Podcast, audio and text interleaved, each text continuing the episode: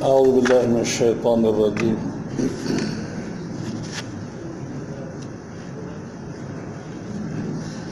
بسم الله الرحمن الرحيم. السلام عليكم ورحمة الله تعالى وبركاته.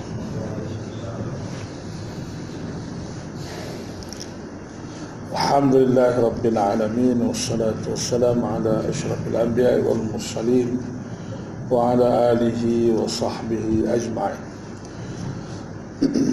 عدد خلقه ورضا نفسه وزنة عرشه ومداد كلماته. اللهم صل وسلم وبارك على سيدنا محمد وعلى آله وأصحابه أجمعين. عدد خلقه ورضا نفسه وزنة عرشه ومداد كلماته. Nah, cara kita nak pegang ilmu ni tuan-tuan semua. Ilmu ni dia kena pegang supaya kita pegang muka lain lah juga. Kita nak pegang anak, pegang harta, pegang hayawan dan sebagainya, dia ada cara belakang.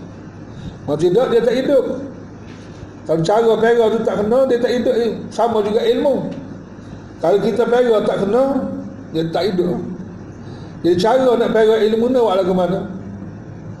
Nah, Cara kita nak pegang ilmu ni awak lagi nombor satu sekali ialah kena kena faham betul-betul dulu.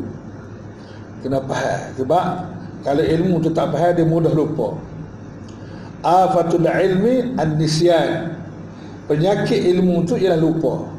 Apabila kita apabila kita tak faham molek, dia mudah lupa. Ah, dia tak meruk tak sampai ke hati, tak sampai ke fikiran, tak mendalam. Jadi mudah lupa. Jadi untuk nak mengelak rupa, nak mengelak ilmu kita jangan kena penyakit, ah kena biar faham betul-betul. Nah. Ah barulah kita boleh ingat. Nah. Yang kedua nak pegang ilmu ni kita kena amal. Ah kita amal. Nah. Kalau kita mengaji nak suruh ilmu yang kita mengaji ni hidup, kita ajar orang lain pula. Nombor tiga. Selepas kita mengamalkannya kita mengajar orang lain pula.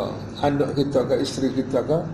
Dan hijrah mengajar ni ialah perjuangan Nabi SAW sunnah Nabi yang sangat besar mengajar mengaji ni.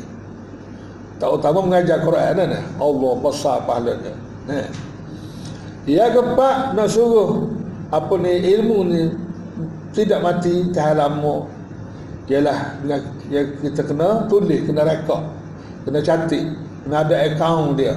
Ni Ah, jangan lock begitu saja. Eh?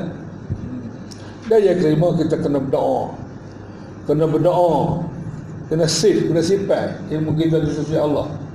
Doanya antara lain ialah Allahumma inni astaudi'uka. Allahumma inni astaudi'uka jami'a ma 'allamtanihi. Ya Allah aku simpan di sisimu semua apa yang kau ajarkan kepadaku.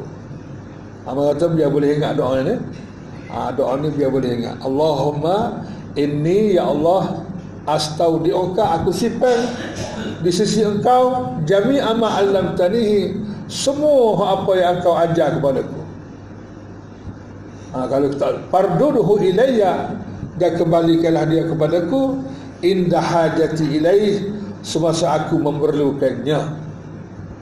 Ha, kalau tak boleh ingat aku, aku, aku Arab pun aku Melayu pun tak apalah. Nah. Ha, ya Allah ya Tuhanku aku simpan segala apa yang aku belajar ini di sisimu. Ha, minta engkau jaganya dan kembalilah kepadaku supaya aku dapat mengingat. Kembalikanlah kepadaku hak ilmu yang aku simpan ini semasa aku memerlukannya. Ha, masa boleh ingat lalu untuk Melayu sudah ha, insyaAllah dengan lima kaya tu kita boleh pegang ilmu sampailah kita mati Nombor satu dengan kita belajar dengan faham betul-betul. Nah, nombor dua dengan kita mengamalkannya. Nombor tiga dengan kita mengajar orang lain pula. Nombor empat kita mencatiknya. Catik, eh, catik, tulis boleh. Ha, nombor lima ialah dengan kita berdoa kepada Allah Taala minta tersimpan.